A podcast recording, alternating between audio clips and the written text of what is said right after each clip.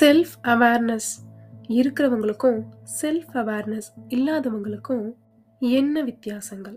அவங்க நடந்துக்கிற விதம் அவங்க பேசுகிற வார்த்தைகள் அவங்களுடைய செயலாக்க முறை இது எல்லாவற்றிலும் அவங்களுக்கு செல்ஃப் அவேர்னஸ் இருக்கா இல்லையாங்கிறத தொடர்ந்து அவங்க வெளிப்படுத்திக்கிட்டே வருவாங்க. அவங்க தெரிஞ்சு செஞ்சாலும் தெரியாமல் இருந்தாலும் மௌனமாக அவங்களுக்கு இந்த செல்ஃப் அவேர்னஸ் இருக்கா இல்லையாங்கிறத அவங்க வெளிப்படுத்திக்கிட்டே இருப்பாங்க. இன்னைக்கு நான்கு வகையான குவாலிட்டிஸை பேஸ் பண்ணி ஒருவருக்கு செல்ஃப் அவேர்னஸ் இருக்கா இல்லையான்னு எப்படி கண்டுபிடிக்கிறதுன்னு நம்ம பார்க்கலாம். முதல்ல கான்ஃபிடன்ஸ் லெவலை வச்சு ஒருத்தவங்க வெளிப்படுத்துகிற தன்னம்பிக்கை லெவலை வச்சு அவங்களுக்கு செல்ஃப் அவேர்னஸ் இருக்கா இல்லையான்னு எப்படி கண்டுபிடிக்கிறது? இரண்டாவதா ஒருவருடைய செல்வாக்கு திறனை வச்சு அவங்களுக்கு செல்ஃப் அவேர்னஸ் இருக்கா இல்லையான்னு எப்படி கண்டுபிடிக்கிறது? மூன்றாவதாக தலைமை பண்பு அவங்களுக்கு எந்த மாதிரி தலைமை பண்பு அவங்க வெளிப்படுத்துகிறாங்கன்றத வச்சு அவங்களுக்கு செல்ஃப் அவேர்னஸ் இருக்கா இல்லையா அப்படிங்கிறத எப்படி பார்க்க போகிறோம் நான்காவதாக ஒருவருடைய ஒரிஜினாலிட்டி லெவல் இவங்க ஒரிஜினலான ஐடியாஸை கொண்டு வராங்களா இல்லை இவங்க ஃபேக் பர்சனாலிட்டியா அப்படிங்கிறத வச்சு செல்ஃப் அவேர்னஸ் அவங்களுக்கு இருக்கா இல்லையான்றதை கண்டுபிடிக்க முடியும். இப்படி இந்த நாலு வகையான குவாலிட்டிஸை வச்சு ஒருவருடைய பேச்சு மற்றும் அவங்களுடைய செயலாக்க திறன் இது எல்லாத்தையும் செல்ஃப் அவேர்னஸ் வெளிப்படுத்துகிறாங்களா இல்லையான்றத நம்ம பார்க்க முடியும். முதல்ல கான்ஃபிடென்ஸ் லெவல் செல்ஃப் அவேர்னஸ் இல்லாதவங்களுக்கு தனக்கு என்ன தெரியும் தனக்கு என்ன தெரியாது அவங்க செய்கிற இந்த வேலைக்கு என்ன திறமை வேணும் என்ன திறமை தேவையில்லை அப்படின்னு அவங்களுக்கு ஆழமான விளக்கங்கள் எதுவும் தெரியாமல் கண்மூடித்தனமாக அவங்க காரியங்கள் இறங்குறதுனால ஒன்று எல்லாமே எனக்கு தெரியும்னு நம்பி இறங்கி வேலை செய்ய ஆரம்பிப்பாங்க. இல்லை எனக்கு எதுவுமே தெரியாது. புக புக கற்றுக்கலாம் அப்படின்னு போயிடுவாங்க இதுவே செல்ஃப் அவேர்னஸ் இருக்கிறவங்களா இருந்தால் அவங்களுக்கு சுய புரிதல் உள்நோக்கிய சுய புரிதல் இருக்கும். இது வரைக்கும் எனக்கு என்ன தெ நான் எது சிறப்பாக பண்ணிகிட்ருக்கேன் என்கிட்ட இருக்கிற பலம் என்ன? என்கிட்ட என்னென்ன பலவீனம் இருக்குது இந்த ஜா இந்த ஜாபில் இந்த வேலையை செய்யறதுக்கு என்கிட்ட என்ன திறமைகள் வேணும்? அது என்கிட்ட எவ்வளோ இருக்கு? நான் இன்னும் எவ்வளோ கற்றுக்கணும் அப்படின்னு அவங்க ஆராய்ச்சி பண்ணி அவங்க கிட்ட என்ன இல்லைன்றது தெரிஞ்சு வச்சுக்கிறதுனால தெரியாத வேலையா இருந்ததுன்னா அவங்க தொட மாட்டாங்க. அவங்க கிட்ட தெரிஞ்ச திறமைகளை வைத்து தான் இந்த வேலையே இருக்குன்னா தைரியமா இறங்கி வேலையை பார்ப்பாங்க.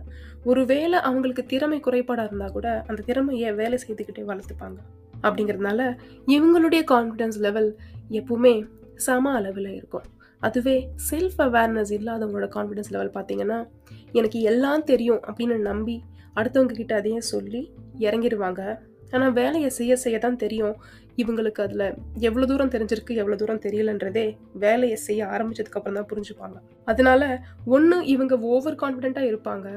இல்லை எனக்கு எதுவுமே தெரியாது அப்படின்னு நினச்சிக்கிட்டு பயந்து இருப்பாங்க. இப்போ நீங்கள் ஒரு வேலையை கொடுத்துட்டு இதை செய்யின்னு யார்கிட்ட சொல்லும்போது அவங்க ப இல்லை என்னால் முடியாதுன்னு பயந்துக்கிட்டே இருக்காங்க. தைரியமாக அவங்க வேலையை ஏற்றுக்க மாட்டாங்க அப்படின்னா அவங்களுக்குள்ள என்ன பலம் இருக்குன்னு அவங்களுக்கு இன்னும் தெரியல அப்படின்னு அர்த்தம். நீங்கள் உடனே சொல்லிடலாம் இவங்களுக்கு செல்ஃப் அவேர்னஸ் இல்லை. அதே மாதிரி ஒரு வேலையை நீங்கள் கொடுக்கும்போது ஓ எனக்கு எல்லாமே தெரியுமே. நான் நல்லா பண்ணிடுவேனே.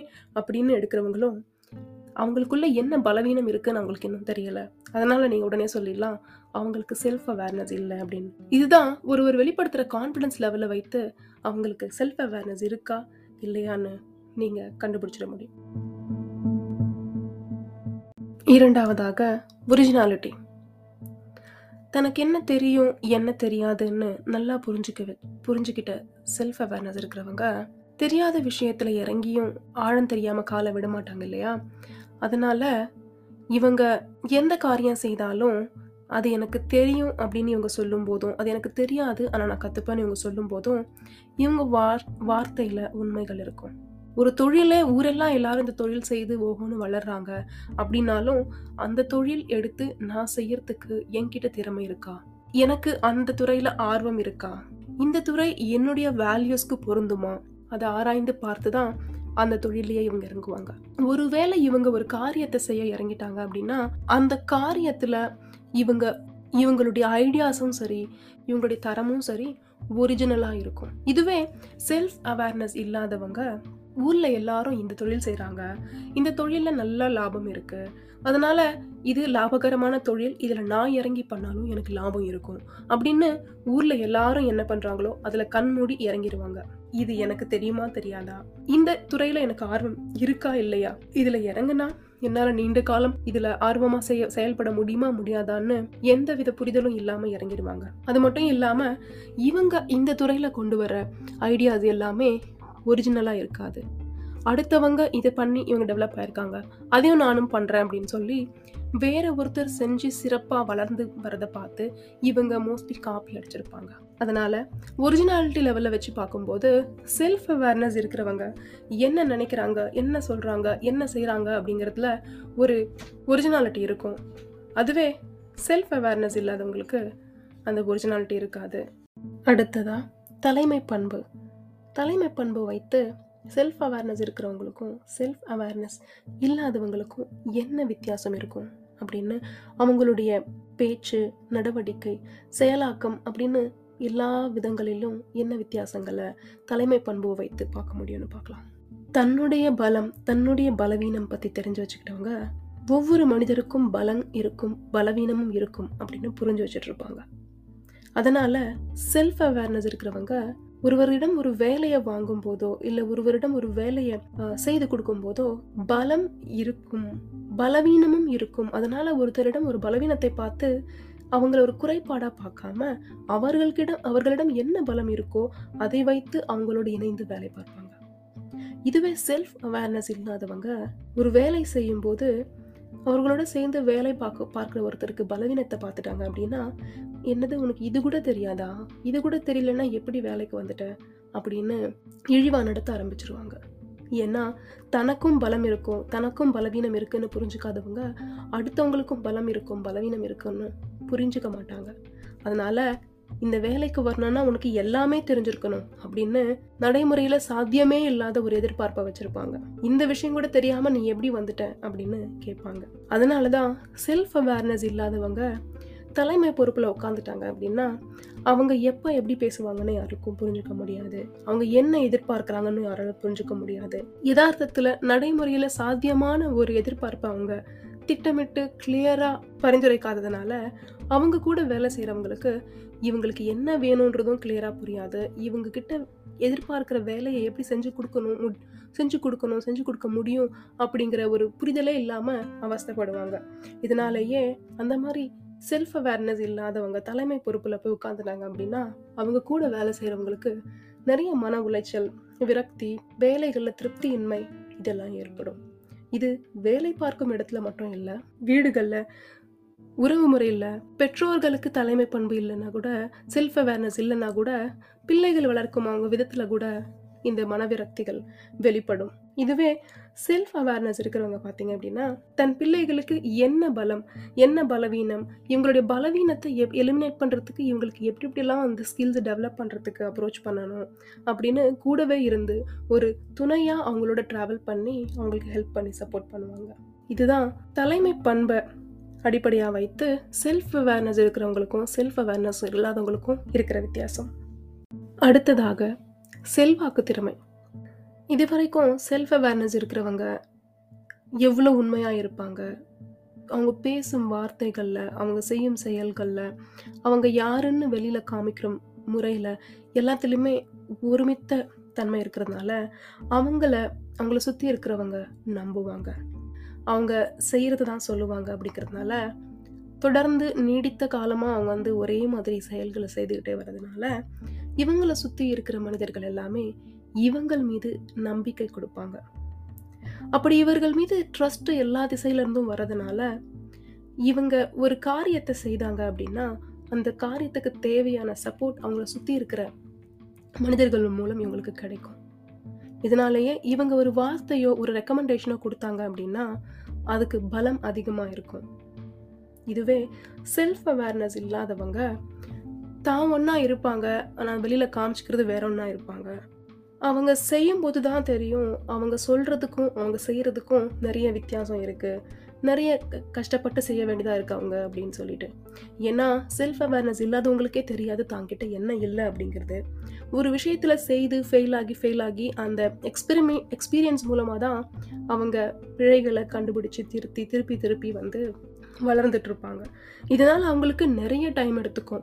கொஞ்சம் தூரம் வளரணுனாலே நிறைய காலமும் நிறைய உழைப்பும் தேவைப்படும். அப்படியே அவங்க நிறைய காலமும் நிறைய உழைப்பும் போட்டு வளரணும்னு முயற்சி பண்ணாலும் அவங்கள சுற்றி இருக்கிறவங்க இவங்க மேலே அவ்வளோ ஈஸியாக நம்பிக்கை வச்சிட முடியாது. ஏன்னா இவங்க ஆள் ஒன்றா இருப்பாங்க. சொல்கிறது வேற ஒன்றா இருக்கும். நடந்துக்கிறது வேற ஒன்றா இருக்கும். செய்கிறது வித்தியாசமாக வேற ஏதோ தான் இருக்கும். அதனாலேயே சுற்றி இருக்கிறவங்களுக்கு இவங்க என்ன பண்ண போகிறாங்கன்னு இவங்க சொன்னாலும் அந்த வார்த்தையின் மீது அவங்களுக்கு பேரளவில் நம்பிக்கை வராது. அப்படி நம்பிக்கை வராதனால இவங்களால இவங்கள சுற்றி இருக்கிற மனிதர்களை இன்ஃப்ளூயன்ஸ் பண்ண முடியறதில்ல. அது மட்டும் இல்லாமல் இவங்க கிட்ட சுற்றி இருக்கிறவங்க ஏதாவது ஒரு விஷயம் சொன்னாங்கன்னா இந்த விஷயத்தில் இதை கேட்டுக்கணும் இதை கேட்டுக்க கூடாதுன்னு கூட இவங்களுக்கு தெரியாமல் இவங்களையும் சுற்றி இருக்கிற சமுதாயத்தில் இருக்கிற நிறைய விஷயங்கள் இவங்கள இன்ஃப்ளூயன்ஸ் பண்ணிட முடியும். உதாரணத்துக்கு சுற்றி இருக்கிறவங்க எல்லாம் இந்த காரியத்தை செய்கிறாங்க அவங்க இந்த காரியத்தை செய்கிறதுனால எல்லாருமே செய்கிறதுனால இந்த காரியத்தை நானும் செய்கிறேன் அப்படின்னு அந்த காரியம் சரியான காரியமாக இருந்தாலும் சரி தப்பான காரியமாக இருந்தாலும் சரி அதை பற்றி கண்டுக்காம எல்லாரும் பண்ணுறதுனால நானும் பண்ணுறேன் இப்போ இதுதான் ட்ரெண்டு இது இது நான் பண்ணுறதுனால எந்த ஒரு பிழையும் இல்லை அப்படின்னு நிறைய காரியங்களில் ஈடுபட்டுருவாங்க. இவங்க அடுத்தவங்களை இன்ஃப்ளூயன்ஸ் பண்ணுறது ரொம்ப கஷ்டமாக இருந்தாலும் இவங்கள சுற்றி இருக்கிற சூழல் ரொம்ப ஈஸியாக இன்ஃப்ளூயன்ஸ் பண்ணிட முடியும். அந்த அளவுக்கு தான் இவங்க வீக்காக இருப்பாங்க. செல்வாக்கு திறனை வைத்து சுய புரிதல் இருக்கிறவங்களுக்கும் சுய புரிதல் இல்லாதவங்களுக்கும் என்ன வித்தியாசம் அப்படிங்கிறதையும் பார்த்தாச்சு.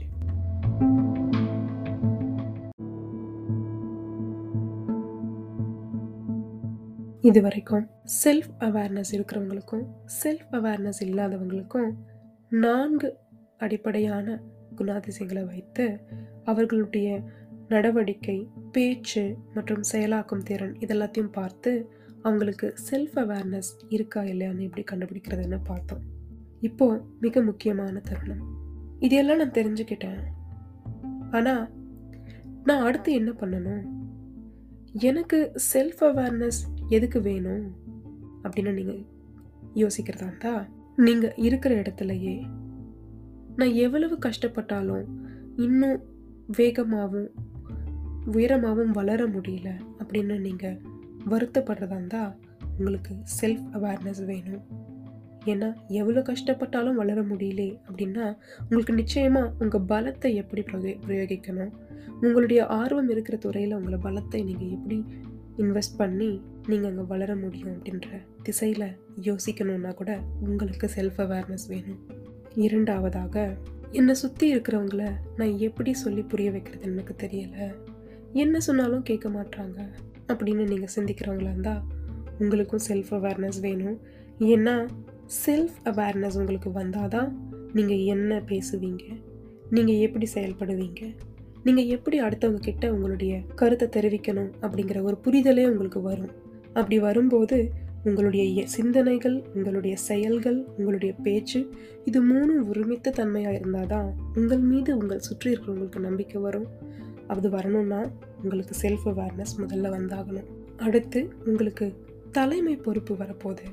தலைமை பொறுப்பு வரதுக்கு முன்னாடி அந்த பொறுப்பில் நிர்வகிக்க உங்களுக்கு தகுதி இருக்கா இல்லையா அப்படின்னு உங்களுக்கு ஒரு கேள்வி வந்தது அப்படின்னா உங்களுக்கு நிச்சயம் செல்ஃப் அவேர்னஸ் வேணும்.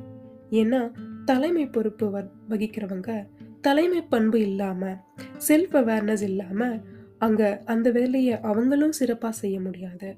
அவங்க கூட இணைந்து வேலை பார்க்குறவங்களையும் மன உளைச்சல் இல்லாமல் நிம்மதியாக வேலை பார்க்க விட முடியாது. அதனால உங்களுக்கு நிச்சயம் செல்ஃப் அவேர்னஸ் வேணும். இப்படி பல காரணங்களுக்காக உங்களுக்கு செல்ஃப் அவேர்னஸ் வேணும் அப்படிங்கிறது தான் இந்த எபிசோட்கள் மூலமாக நான் உங்களுக்கு இது வரைக்கும் சொல்லிட்டேன். சரி எனக்கு செல்ஃப் அவேர்னஸ் வேணும் ஒத்துக்கிறேன். ஆனால் நான் எப்படி ஆரம்பிக்கிறது அப்படின்னு கேட்டிங்கன்னா நீங்கள் முதல்ல செய்ய வேண்டியது உங்களுக்கு என்ன பலம் இருக்கு? உங்களுக்கு என்ன பலவீனங்கள் இருக்கு? நீங்கள் இதுவரைக்கும் செய்ததில் எது சிறப்பாக செஞ்சுருக்கீங்க? எது உங்களால் சரியாக செய்யவே முடியலை? அப்படிங்கிறத நீங்கள் எழுதணும். அதுக்கப்புறம் உங்களுக்கு என்ன பிடிக்கும்? உங்களுக்கு என்ன பிடிக்காது? உங்களுக்கு உற்சாகப்படுத்தக்கூடிய விஷயம் எது? கோபப்படுத்தக்கூடிய விஷயங்கள் எது? உங்களுடைய கொள்கைகள் என்ன? எந்த சமயத்திலையும் எதை நீங்க விட்டு கொடுக்க கூடாதுன்னு நினைக்கிறீங்க? எந்த நிலைமையிலையும் எந்த மாதிரி விஷயங்களை நீங்க செய்யவே கூடாதுன்னு நினைக்கிறீங்க? அப்படின்னு உங்களுடைய வேல்யூஸை நீங்க எழுதிக்கணும். அதுக்கப்புறம் உங்களை சுத்தி இருக்கிற சவால்கள் என்ன? உங்களை சுற்றி இருக்கிற வாய்ப்புகள் என்ன? அப்படிங்கிறதையும் நீங்கள் எழுதிக்கணும். உங்களை சுற்றி இருக்கிற மனிதர்களில் உங்களுக்கு சப்போர்ட் பண்ண போகிறவங்க யாரு?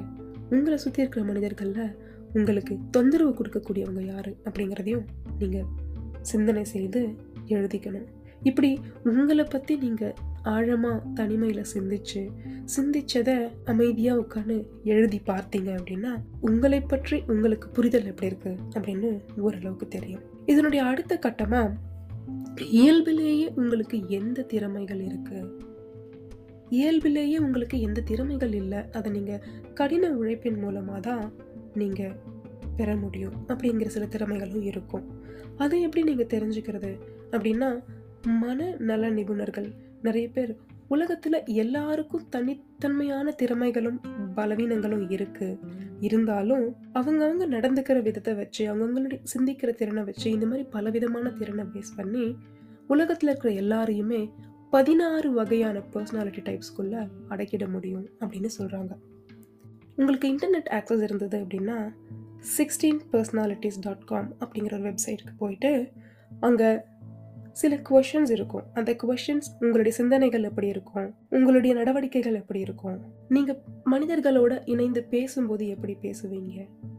நீங்கள் ஒரு செயலை செய்யும்போது எந்த மாதிரி கண்ணோட்டத்தில் அதை செய்வீங்க அப்படின்னு சில கேள்விகள் அதில் இருக்கும். அந்த கேள்விகளை நீங்கள் பதில் அடி பதில் அளிச்சுட்டு கடைசியில் உங்களுக்கு ஒரு ரிசல்ட் வரும். அந்த ரிசல்ட்டில் இந்த பதினாறு வகையான பர்சனாலிட்டிஸில் நீங்கள் எந்த பர்சனாலிட்டி அப்படின்னு அந்த ரிசல்ட் உங்களுக்கு சொல்லிடும். அந்த ரிசல்ட்டில் ஓரளவுக்கு துல்லியமாக நீங்கள் இந்த கேள்விக்கு பதில் எந்த அளவுக்கு உங்களை புரிஞ்சு பதில் கொடுக்குறீங்களோ அதை பொறுத்து அந்த ரிசல்ட் உங்களுக்கு இருக்கும்.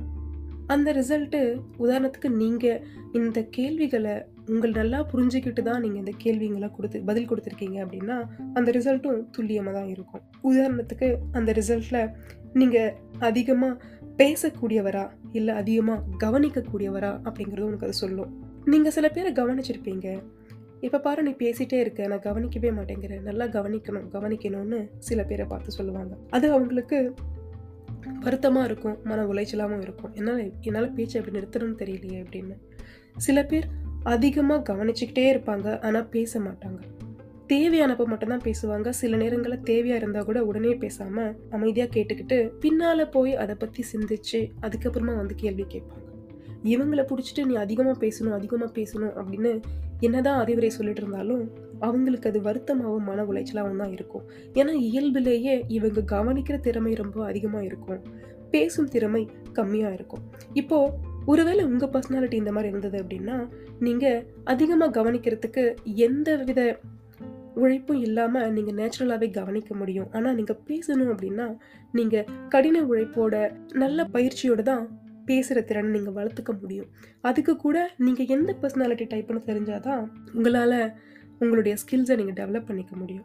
இதுக்கு எல்லாமே சிக்ஸ்டீன் பர்சனாலிட்டிஸ் டாட் காம் அப்படிங்கிற வெப்சைட் உங்களுக்கு உபயோகமாக இருக்கும்.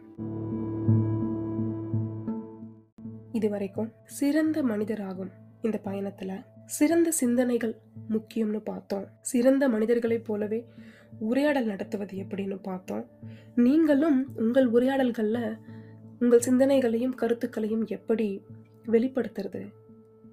அதன் மூலம் எப்படி வளர்வதுன்றதை பார்த்தோம்.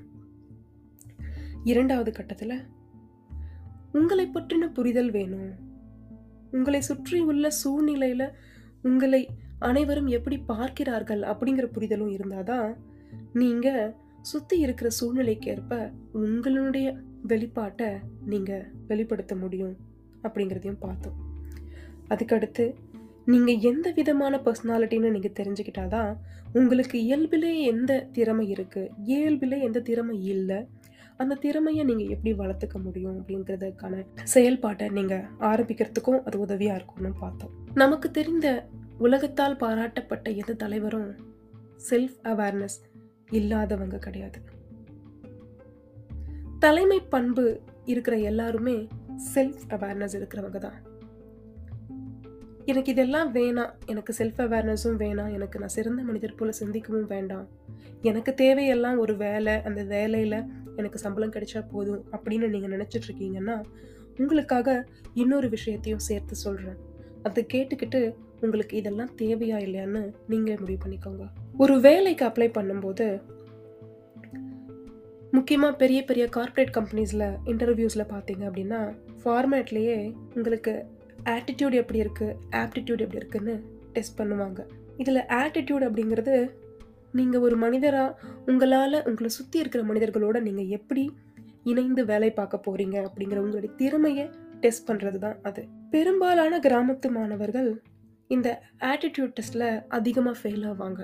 நம்மளை சுற்றி உறவினர்கள் தான் நம்மளுக்கு ஃப்ரெண்ட்ஸாகவும் இருப்பாங்க நெய்பர்ஸாகவும் இருப்பாங்க. அது மட்டும் இல்லாமல் நகரத்தில் பக்கத்து வீட்டுக்காரங்க அப்படின்னு சொல்கிறவங்க மாறிக்கிட்டே இருப்பாங்க. நிரந்தரமாக ஒரே ஒருத்தர் இருக்க மாட்டாங்க. ஆனால் கிராமத்தில் அப்படி கிடையாது. நிரந்தரமாக ஒரு கிராமத்தில் ஒரு ஐம்பது வீடு இருக்குன்னா ஐம்பது வீடு அவ்வளோதான் நிரந்தரமாக இருக்கும். கிராமங்களில் புது புதுசாக யாரும் குடியேறிக்கிட்டோ குடி அங்கேருந்து காலி பண்ணிக்கிட்டோ போயிட்டு இருக்க மாட்டாங்க. புதுசு புதுசாக மனுஷங்களை பார்க்குற வாய்ப்புகள் நம்மளுக்கு கிராமங்களில் கிடையாது. அதனாலேயே இந்த ஹியூமன் இன்டராக்ஷன் ஸ்கில்ஸ்னு சொல்லுவாங்க ஆங்கிலத்தில் மனிதர்களோட தொடர்பு கொள்ளும் அந்த திறமை அந்த தன்மை வந்து நம்மளுக்கு வாய்ப்பு அந்த தரம் தன்மையை வளர்த்துக்கிறதுக்கு கிராமங்களில் நம்மளுக்கு வாய்ப்பு இல்லாததுனால நம்ம பேசும் விதத்தை வைத்து நம்மளுடைய எண்ண ஓட்டம் எப்படி இருக்கும்னு ஒரு எடை போட்டாங்க அப்படின்னா நம்மளுடைய எண்ண ஓட்டங்கள் சிறிய மனிதர்களுக்குள்ளான எண்ண ஓட்டங்களாக தான் தெரியும். காரணம் நம்மளுக்கு கிராமங்கள்லேருந்து அந்த அளவுக்கு நம்மளுடைய ஆட்டிடியூடை டெவலப் பண்ணிக்கிறதுக்கான வாய்ப்புகள் நம்மளுக்கு இருக்கிறது இல்லை. அதனால தான் இந்த பாட்காஸ்ட் மூலமாக நம்மளுடைய சிந்தனைகளை நம்மளை பற்றின உணர்வுகளை நாம் எப்படி சிந்தித்து டெவலப் பண்ணிக்கிறது அப்படின்னு உங்களுக்கு நான் எக்ஸ்பிளைன் பண்ணிகிட்ருக்கேன் என்னுடைய இந்த பாதையில் நம்மளுடைய எண்ணங்கள் சிறந்ததாக இருந்தாலும் சுய புரிதலும் வெளிநோக்கிய சுய புரிதலும் இல்லாமல் போயிடுச்சுன்னா நம்மளுடைய சிறந்த எண்ணங்களை கூட அதை சிறப்பாக எப்படி வெளிப்படுத்தணும்னு தெரியாமல் அநேக நேரங்களில் நம்ம ஆத்தென்டிக் பர்சனாலிட்டியாக சிறந்த மனிதராகும் எண்ணத்தை உங்களுக்குள்ளே விதைச்சிக்கோங்க.